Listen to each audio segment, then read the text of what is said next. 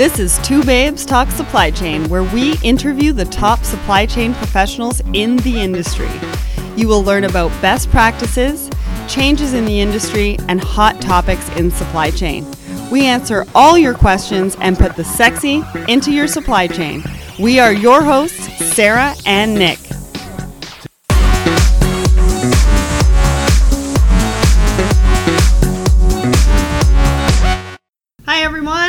Welcome to episode four of Two Babes Talk Supply Chain. We're your two babes, Sarah and Nick.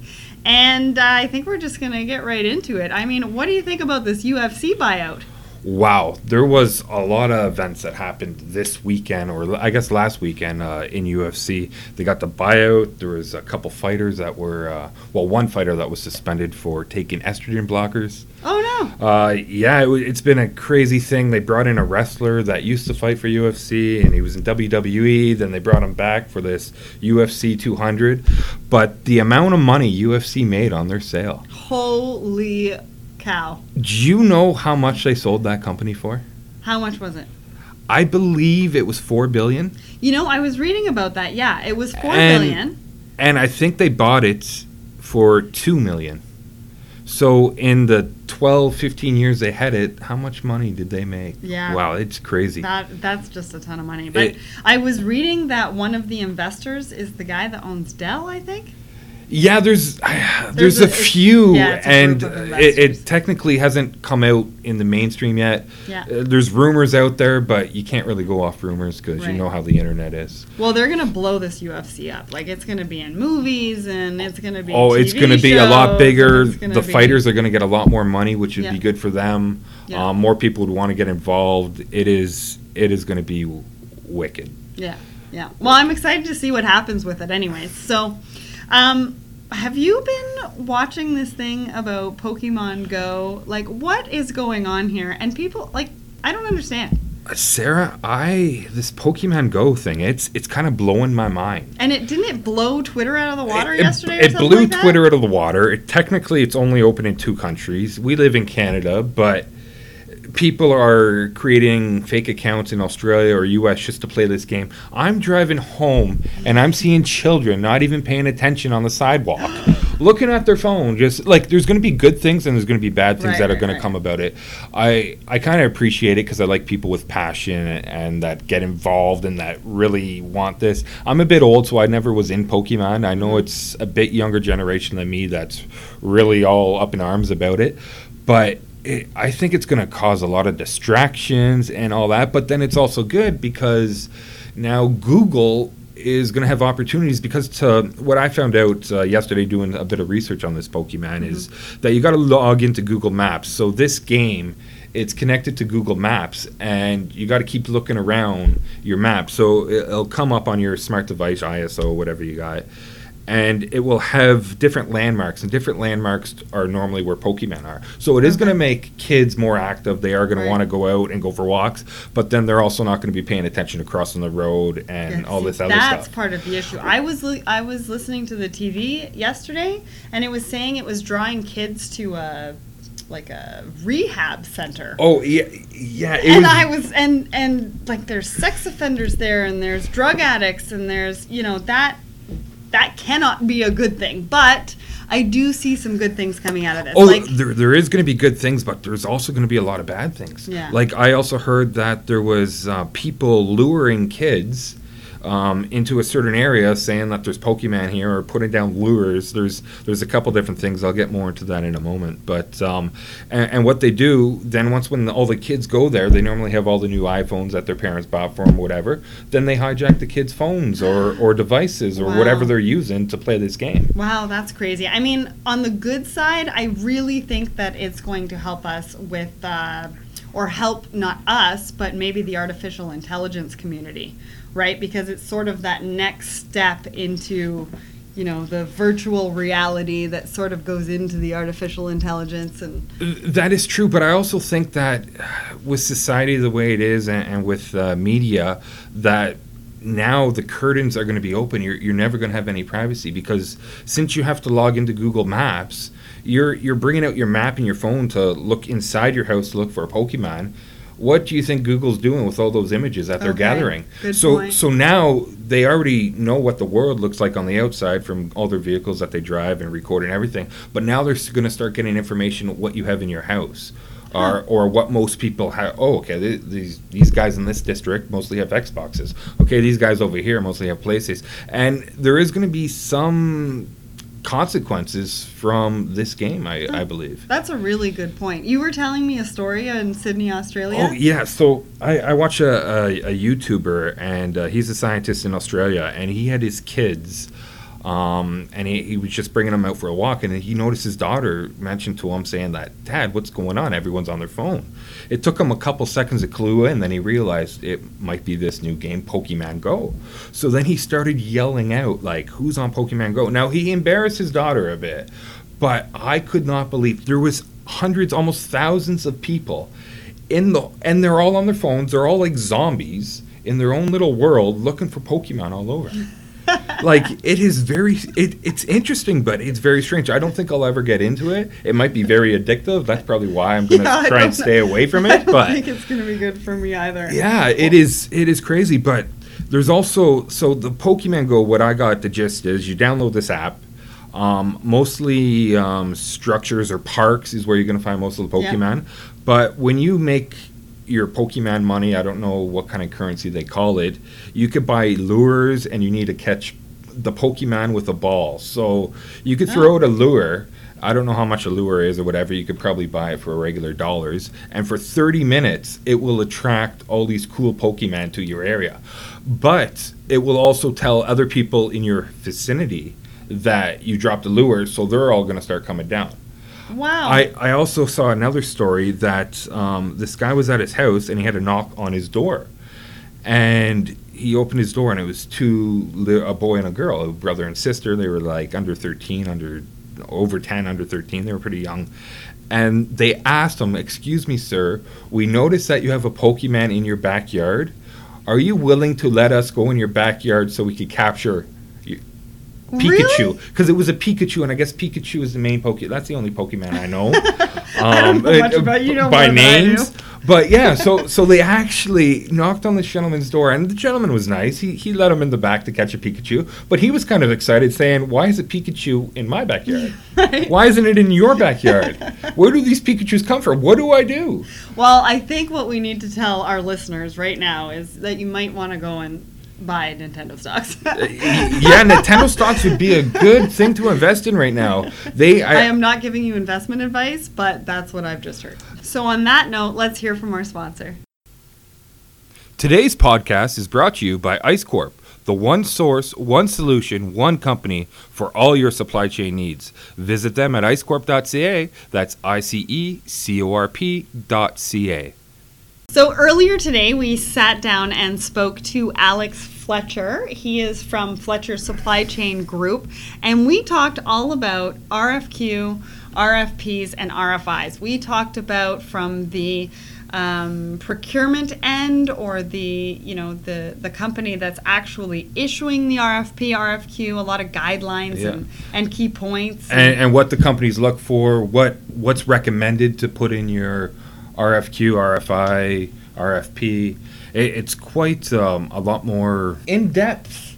It's quite a lot more in depth than what I initially thought. Yeah, well, if you if you if you've never really been through an RFQ or an RFP process, there's a lot of moving parts to it, and that's one of the reasons why we wanted to do this interview because we wanted to to get some insight from the issuer, and then we also wanted to get some in, insights from the issuer about the vendors and the um, solution providers that answer those RFPs. So I think our listeners today are really going to get a lot from this episode. So uh, let's get into it now. Today we are talking to Alex Fletcher of Fletcher Supply Chain Group, all about RFP, RFQ, and RFIs. I recently met Alex through an RFP I was working on, and he is very thorough. And I thought, who better to talk to us about this this process than Alex? Alexander Fletcher is the founder and managing partner for Fletcher Supply Chain Group, a Boston based consulting firm. Under his leadership, Fletcher Supply Chain Group delivers tailored supply chain solutions with the purpose of driving value and reducing overhead costs for the client's business needs. His experience also includes exposure to worldwide assignments as a logistics readiness officer in the United States Air Force for 13 years, and this allowed him to gain a great amount of knowledge on the use of strategic sourcing, procurement, and logistics optimization tools. With a master's in logistics and supply chain, Alexander Fletcher possesses a broad understanding of supply chain competencies, making him one of the most informed consultants in the supply chain solutions. So, welcome, Alex. Thank you for joining us on Two Babes Talk Supply Chain today. Hello, good morning. Thank you uh, for having me. Yeah, so your journey sounds really interesting, starting in the Air Force. Can you tell us a little bit about um, where you started and, and your journey into supply chain and logistics? Yeah, certainly. You know, uh, back in '99, uh, I was uh, a young guy and didn't have a lot of direction. So I said, well, what better way to fulfill my destiny than to uh, join the military? So, uh, you know, I entered the Air Force, like I said, back in 99. Didn't know anything about logistics, didn't know anything about traffic management or, or even supply chain. I said, hey, what, what can I do? And they said, well, we're going to put you into uh, traffic management. Didn't know anything about that. Uh, so I said, great. And uh, went through training, and they, uh, they stationed me up in uh, North Dakota, of all places. Now I'm a, I'm a Florida boy by, uh, by uh, uh, you know, my life there. So it was a, a big, uh, big change for me. So did that for a few years. Really got to understand how you move inventory, how you move product. Uh, from there, kind of bounced around. Went down to Oklahoma, went back to Florida for a little bit, uh, and then went over uh, overseas. And as I uh, as I grew in my career, I, I was able to gain a broader understanding of, of solutions. So, um, you know, I, I moved everything from bombs to bullets to beams to people. Um, and, and when I finally capped off my career, uh, I was in Germany. Uh, I was charged with moving human remains, of all things. And Wow. so, as we had coalition partners downrange in Iraq and Afghanistan that would uh, that would die downrange, it was my charge to ensure that we repatriated a lot of these remains back to their home countries. So everyone always hears about uh, all the Americans that died downrange, but uh, few people really talk about well, what is Latvia doing? What is France doing? What is what is Italy doing? And so they too suffer uh, suffer losses. So uh, for Europe, I, uh, I manage a lot of those uh, those logistical type of movements. Uh, so it's a little bit different pace, but uh, you know at that point, you know I look at myself going, well, you know I've been in for about 11 years. Uh, what I'm doing is fun. It's great. Uh, it's exciting. I got to learn a lot about how the government, military moves um, people, things. Uh, uh, but I, I, I still uh, wanted more. So I left the service uh, after almost 12 years of service. Left the service going, well, let me let me see what else is out there. Yeah, That's yeah. I, I jumped into the, the civilian world, so to speak. It was either that or stay in for, for another, you know, 15, 20, 30 years or so. So I still have friends that are in, and uh, it was uh, it was a tough transition, but uh, you know I think it was a right uh, right decision for me. Yeah, and that was a huge responsibility to be responsible for for those remains and, and making sure they get back to those families. So thank you for your service. And um, let's get right into talking about RFP, RFQs, RFIs. Can you talk a little bit about the definition and what exactly it means? Sure, sure. So on an RFI, that's that's simply a request for information. Uh, it's it's non-committing. It's typically when an organization is is looking at what their needs are and they go, well, who who is out there? Who's who's part of the playing field that we can turn to that may be able to provide a solution to us? So it, it's strictly a means to, to gather intel, to gather information about uh, a forthcoming initiative. Now, in terms of an RFQ, which is a request for quote, and an RFP, request for proposal, a lot of organizations tend to use those terms interchangeably. Well, in fact, they're, they're quite different. Uh, an RFQ is typically for something specific. Um, uh, in my blog, I write about the use of a ladder. Okay, so you know that you need a ladder, you need a 10 foot ladder. Let's just put out to a, a few different companies to, to give us a, a true quote for that ladder. Pretty simple process. An RFP is, is typically when you don't have a solid solution or you need uh, a solution developed by an organization. Uh, so uh, we take a, take a house, for instance. Uh, you put out a, an RFP to, to build a house. You know that you want uh, a two-story house. You know you want a 3,000 square foot house, but you don't necessarily know how to build it. So under an RFP, it's it's asking for that solution and the corresponding pricing uh, to that solution. So they're they're a little bit different in, in regard regards to the RFQ and RFP, but the overall intent is is to get engagement from the suppliers and to get a, a, a good fair pricing for what you're looking for. Yeah, and what about RFI? Like, I know uh, some companies use an RFI before they get into the RFP and RFQ process. Can you tell us just a little bit about that and whether, I mean, is that part of it very, like, necessary or? No, it's, it's not necessary per se. It's just really depending on the scope of the project. So obviously, you don't necessarily need to do an RFI for a, a simple initiative. If you're looking for consumables, if you're looking for, say, that ladder again, um, because you, generally will have a good understanding of who's out there, or at, at least a good uh, procurement guy will know who to turn to. Um, but again, if, if you get something fairly complex um, that, that, that needs some thought, that needs some work to be done, um, to help the organization, it's it's it's pretty important to, to really canvass the market. Um, you know, I, I talk to a lot of organizations, and and you know, we'll talk about cowboys, and we'll talk about how the the salt of the earth kind of people out there uh, operate. You know, you get these uh, plant managers, you get these operations guys that think that they know who the players are in the field. So they go, well, you know, we always go to, you know, Acme company to buy this product, or we go to this other company to provide this service. You know, my feedback to them is, well, how do you know that they're still one in business or will be in business, and how do you know that there hasn't been a, a good organization that's that's popped up that can service you better?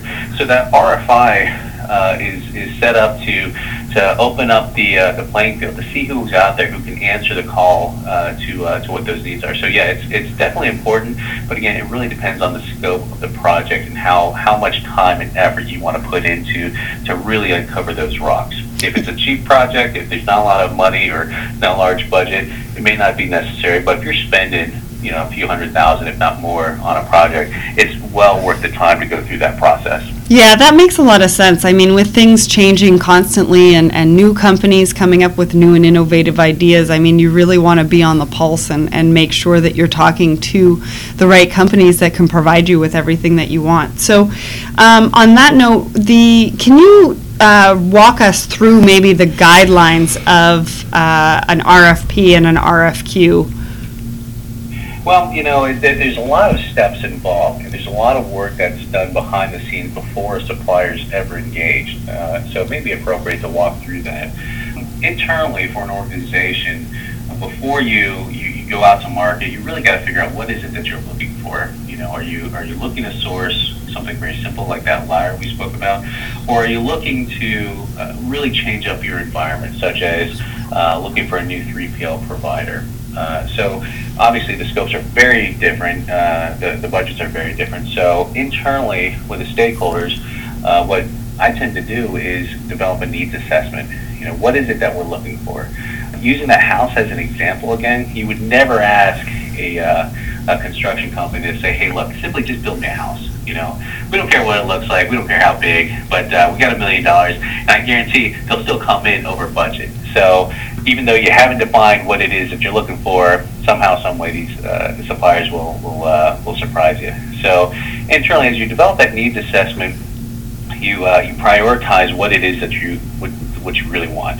Do you want a, a two-story house? You want a 3,000 square foot house? What type of doorknobs do you need? All these different things. You rack and stack the importance. From there, your most important items, your must-have requirements, is typically how we would build the RFI. So under that RFI, once we sit down, we identify 20, 30 different vendors, of course, depending on the, the, the, budget. Uh, we'll go out and say, hey, look, here is what we identified as the absolute critical, most important things necessary for this project. Can you meet these, these, uh, these line items? And so we, by doing that, we can then whittle the list down to a manageable size. You know, so if, if an organization comes back and say, yeah, based on, on what you're asking here, we, we can't meet, you know, two thirds of, of what you're asking for, it doesn't make sense to push forward and, and do the RFQ, RFP with those organizations. But if they pass that, that first test, if they pass the muster, so to speak, then it makes sense to, to pursue further. And then that's where we get into uh, the RFQ, the RFP. And, and also, by the way, that's where we get into the full uh, scope of what we're doing. So where we may release, you know, say 10 line items of our needs assessment to the RFI community, we may release 100 line items uh, saying, hey, we need this, we need this, can you provide this? And oh, by the way, there's a lot of nice to have things in there that, uh, that, we, uh, that we're looking for. Can you also provide those? It may not carry as much weight as, uh, as the RFI, um, or, or as, I'm sorry, it may not carry as much weight as the most highest priority items, but uh, you know it's good information to have to, to help uh, delineate uh, organizations. So uh, all in all, I mean, again, there's a lot of work that's done behind the scenes before an organization is asked to even uh, provide their, their input into what it is that we're looking for. But that homework is absolutely necessary to ensure that uh, when we do go out to the field and we do ask for uh, a solution or a product, uh, we're, we're confident that everyone's going to respond accordingly. Uh, one of the challenges the challenges that uh, we do face is when we have a, a very broad scope. So organizations out there will quite often, you know, they're, they're brilliant. They're, they'll, they'll come up with a good solution, but it may not be what we're looking for. So if we don't define clearly what it is we're looking for, we may get proposals that are way out in left field going, wow, we, why are they giving us this information versus what exactly we're looking for? So uh, again, once we, we work through that homework, do our due diligence, uh, then I think that it's appropriate to uh, to really engage the community. Yeah, wow, that's that's really great information. I think I think it's really nice for everybody to know some of those guidelines. You know, where to start, um, how to start, and where to go from there. So, in your blog, you talk about examples of cowboys versus standardized process. Can you go into that a little bit and maybe? Um, towards the end sort of bring it together and talk about you know where is the middle where where should people really be in this RFP RFQ process when they're when they are going to be delivering that to to vendors and different solution providers to get that information Sure, sure. You know, the Cowboys, I, I use uh, use the term Cowboys uh, loosely there.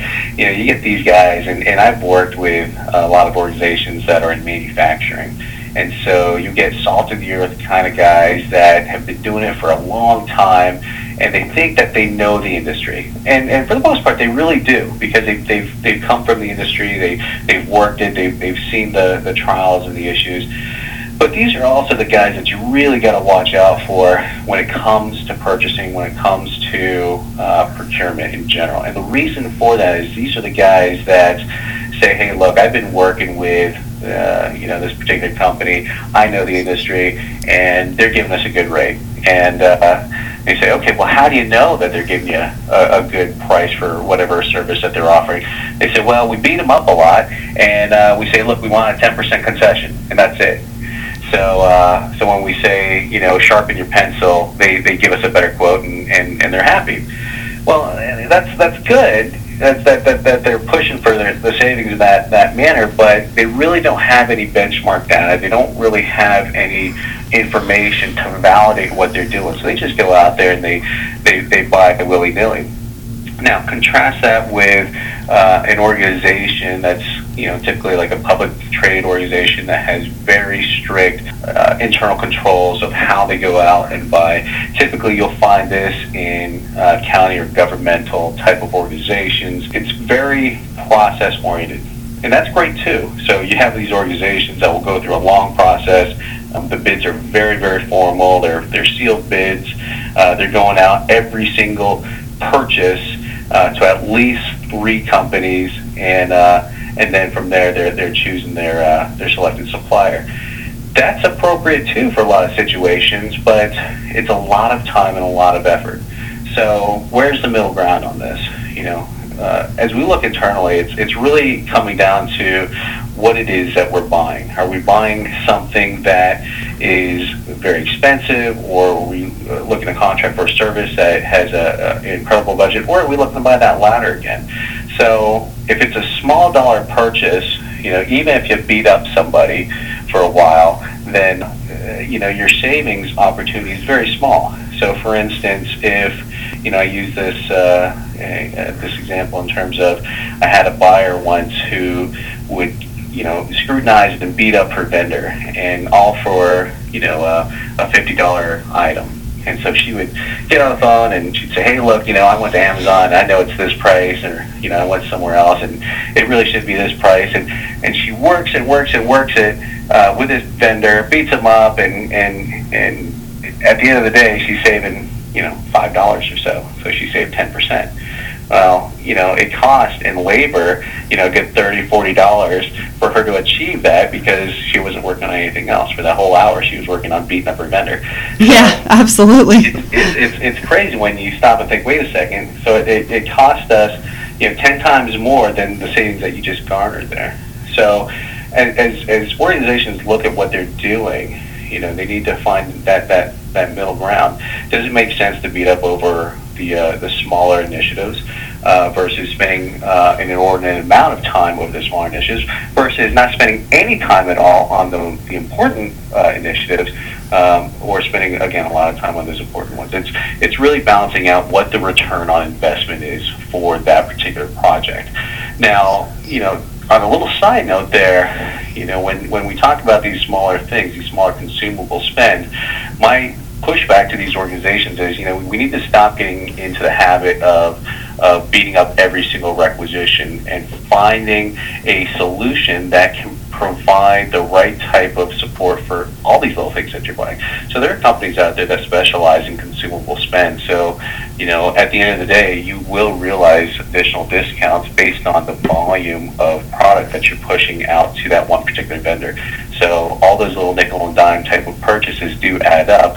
But again, you're pushing it to one vendor, and you use that entire combined volume of spend to then go out. So then suddenly, uh, what started as a small budget um, initiative is actually quite large. And uh, in terms of consumable spend, organizations, especially manufacturing organizations, uh, it tends to run quite high. So uh, there is some leverage there. Okay, so we've we've talked about um, you know issuing the RFP, and I'm just wondering from the other side of the coin, when solution providers or vendors are responding to RFPs or RFQs, what are the tips and tricks that that you know maybe we can give to some of our listeners that might be on the other side of things, and what are companies really looking for um, in a response to an RFP or an RFQ?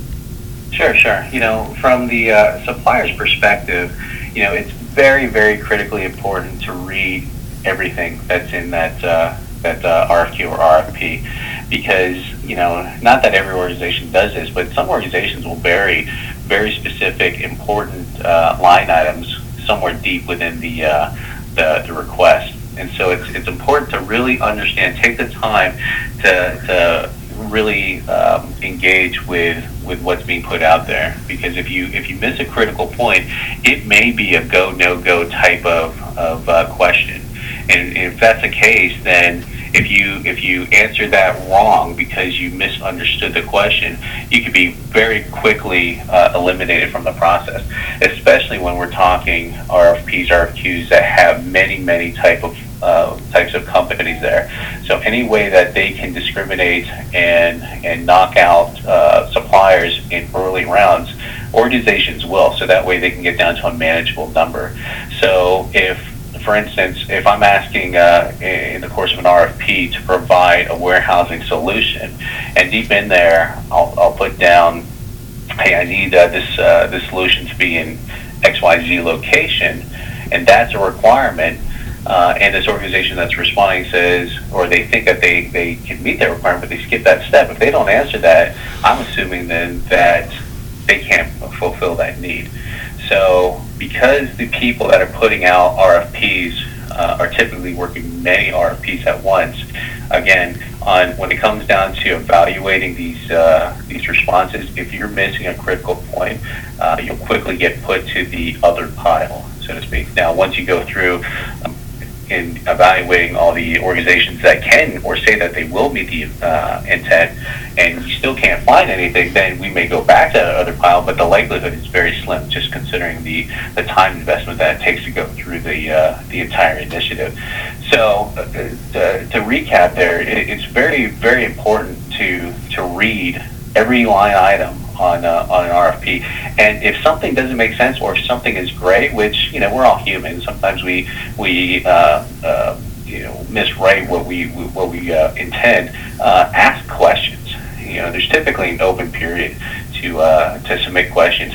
Ask as many questions as possible because you know you may find that you know what they're asking for may not make sense and so if you ask the right questions, it may change the scope of the uh, RFP, in which case then the the, uh, the, the person pushing out the uh, initiative will, will hopefully issue an addendum and say, oh, by the way, hey, we made a mistake, but based on feedback, here's really what we're looking for. So ask, ask, ask. It's very, very important because once that, that time period closes and they're evaluating, um, you've lost that opportunity to, to clearly define uh, what it is that you're trying to answer. Yeah, that's a really key point because I know in a, a few of the RFPs or the RFQs that I've answered myself, um, there have been a few things that, that didn't make sense, and when I went back and asked the question, um, it almost overturned, you know, you know that question. So, so that's really important. But um, when is there, when is it too much information? Like, c- can you ever have too much information in your response in an RFP or an RFQ? You can, but um, you know that's why it's really important to one answer everything that they're asking first and foremost. So a lot of the uh, RFPs I'll put out will, will contain a spreadsheet, and within there, there are the mandatory questions I want you to answer.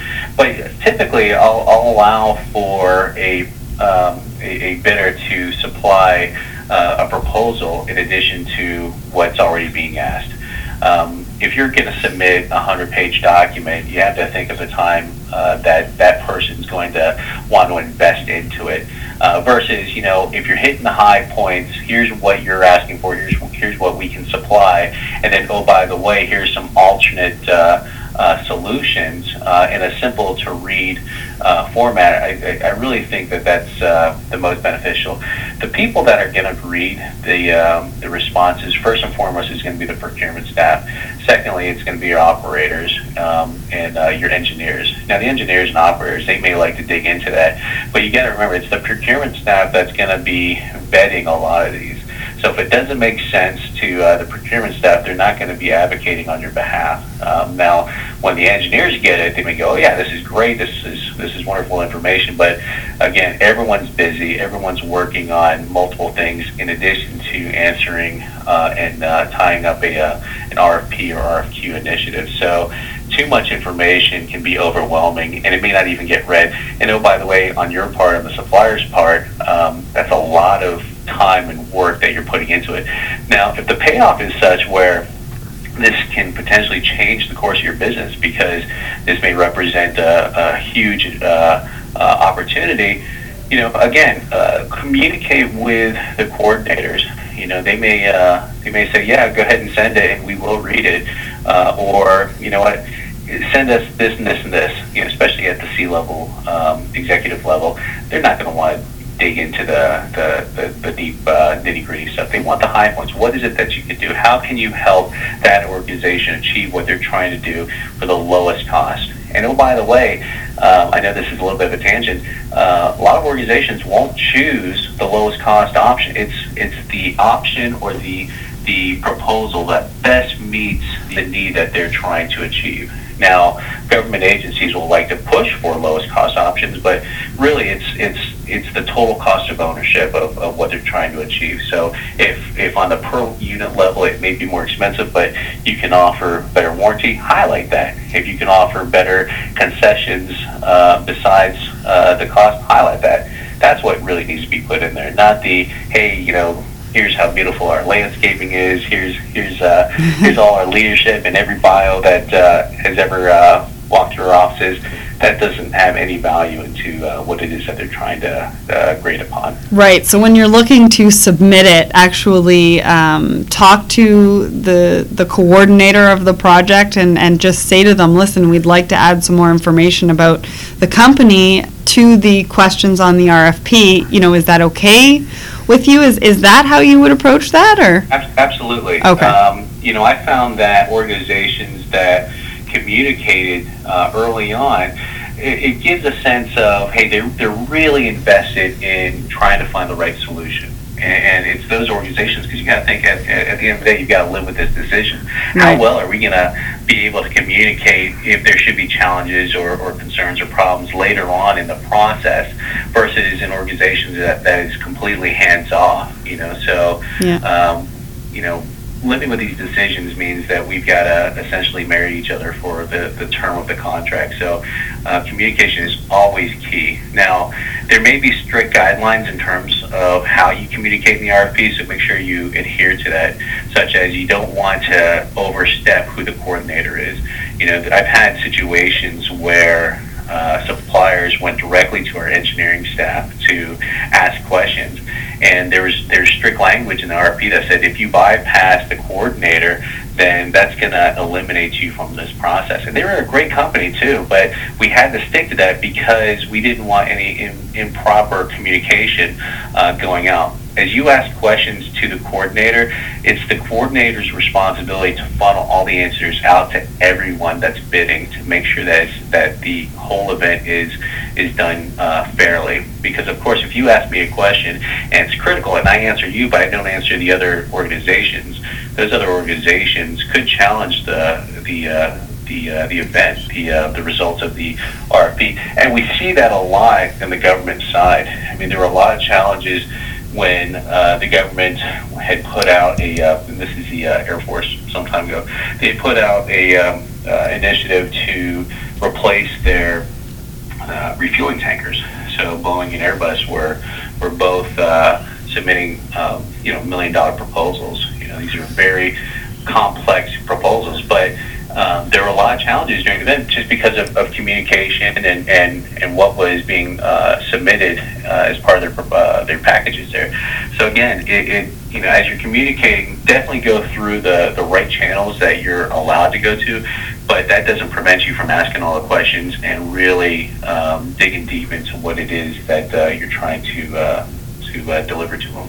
Wow, such great information and really, really great key points. So, is there anything else that you might add to that before we get into um, a couple of questions about supply chain in general? Um, you know, it, it, it's interesting. The uh, the way that the RFP process has been done and the way that it's going in the past or going in the future is that, uh, and I've even uh, transitioned myself, is that it, it went from a very bloated system of, of Word documents and lots and lots of files and emails. And even before then, it was here, let me physically mail you uh, the request for proposal uh, initiative. And so it's, it very time consuming. Um, we're seeing a, a big shift to more online portals, uh, being able to access bid boards, you know, a, a more streamlined approach. So uh, as we transition to that, you may see a more hands-off approach, so to speak, because it's, it's becoming more automated. Uh, if, and if that's the case, you know, again, uh, really take the time to try to communicate out to uh, to organizations that are putting these initiatives out. Because otherwise, if, if it's an automated process and it's on an online portal and it's very hands-off, uh, you may uh, miss some some key opportunities. Yeah, great, great points. You actually pretty much answered the first question I was going to ask you about where do you see supply chain in the next five to ten years. I mean, you were talking about RFPs and or RFQs, but I think you're right. Things are going to get streamlined. They're going to be happening a lot faster, um, and uh, it's all because of technology, and uh, and that's sort of the way of the future. So I'm just going to, you know, ask you sort of one more question before we uh, we sign off here. What top companies are you following with regards to supply chain and their operations uh, moving into the future, where you see them, um, you know, making some innovative changes and uh, doing things a little bit differently? Yeah, certainly. You know, one of my favorite companies is uh, Tesla. and uh, Elon Musk uh, and, and, what he's doing over there. The same goes with SpaceX. Uh, he's completely transformed how organizations are are working their supply chain. Uh, you know, a lot of organizations have really pushed out the need to, to outsource key manufacturing and, and key components to, to various locations. Now, that's great because you may not have the competencies internally to uh, to work it, but um, what happens there is that you're relying very heavily on uh, one, other outside agencies to produce whatever product you need. Uh, two, uh, it's typically in a just-in-time fashion, so you've got to really invest a lot of time and effort to develop those timelines. And as we all know, nothing is on time. So uh, as one supplier may um, overrun their time, it, it, has a domino effect on everyone else.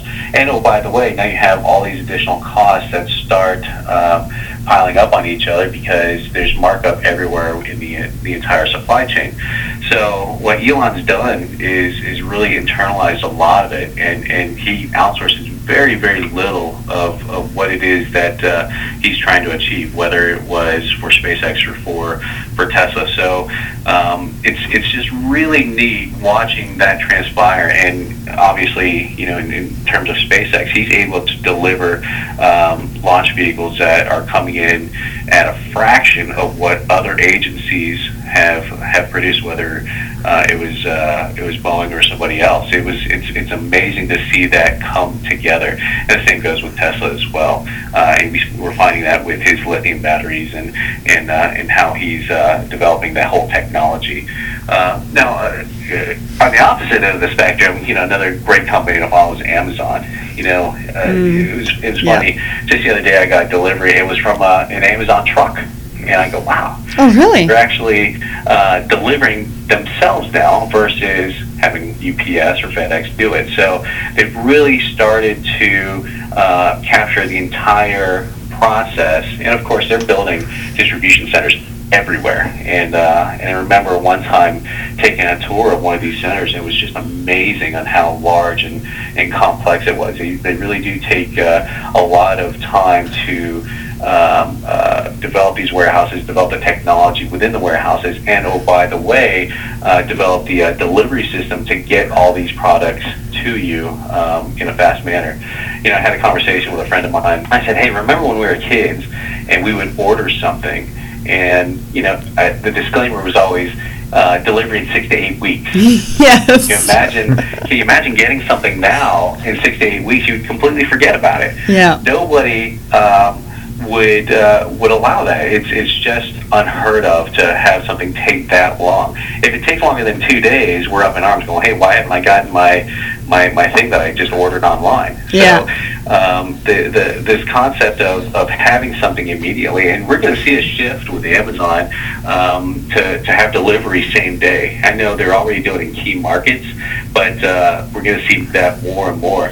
And they're really pushing for the uh, uh, produce and, and food deliveries as well too. So I mean, there may come a point uh, in the future where we don't have to go to the grocery store, we don't have to go to, to Walmart anymore to go to go get what we need. It's it's simply order it and it'll be delivered here in a, in a few hours. So you know that's that's hopefully hopefully the right direction that we're going. You know, personally, I, I hate going to the grocery store. So, Me uh, too. I'm, uh, I'm all for uh, for that type of uh, for that type of market. But yeah, to, to recap, uh, you know, those two companies, while they're they're vastly different, they're just they're they're incredible to watch as, as they develop their technologies and develop the uh, and and influence the uh, the supply chain as a whole. Yeah, those are those are great companies and definitely companies that uh, Nick and I are watching for sure. Well, um, that about uh, does it for our episode today. I want to thank you so much. All of the key points and information that you've shared with us today, I think are really going to go a long way with our listeners. So thanks for joining us today, and um, yeah, thanks yeah. for being on the show. All right, thanks a lot, guys. Thank you so much. Subscribe to us on iTunes or Stitcher you are not going to want to miss the next guest. We have Barry McGeough, Group Vice President at Innovation Next for PVH. He will be here to talk to us about the amazing things they are doing at Next with wearable technology, the future of connected apparel, and how it will affect business, specifically related to supply chain. If you have any questions or comments, please email us at listener at twobabestalksupplychain.com. Just remember, we are all human and ship happens.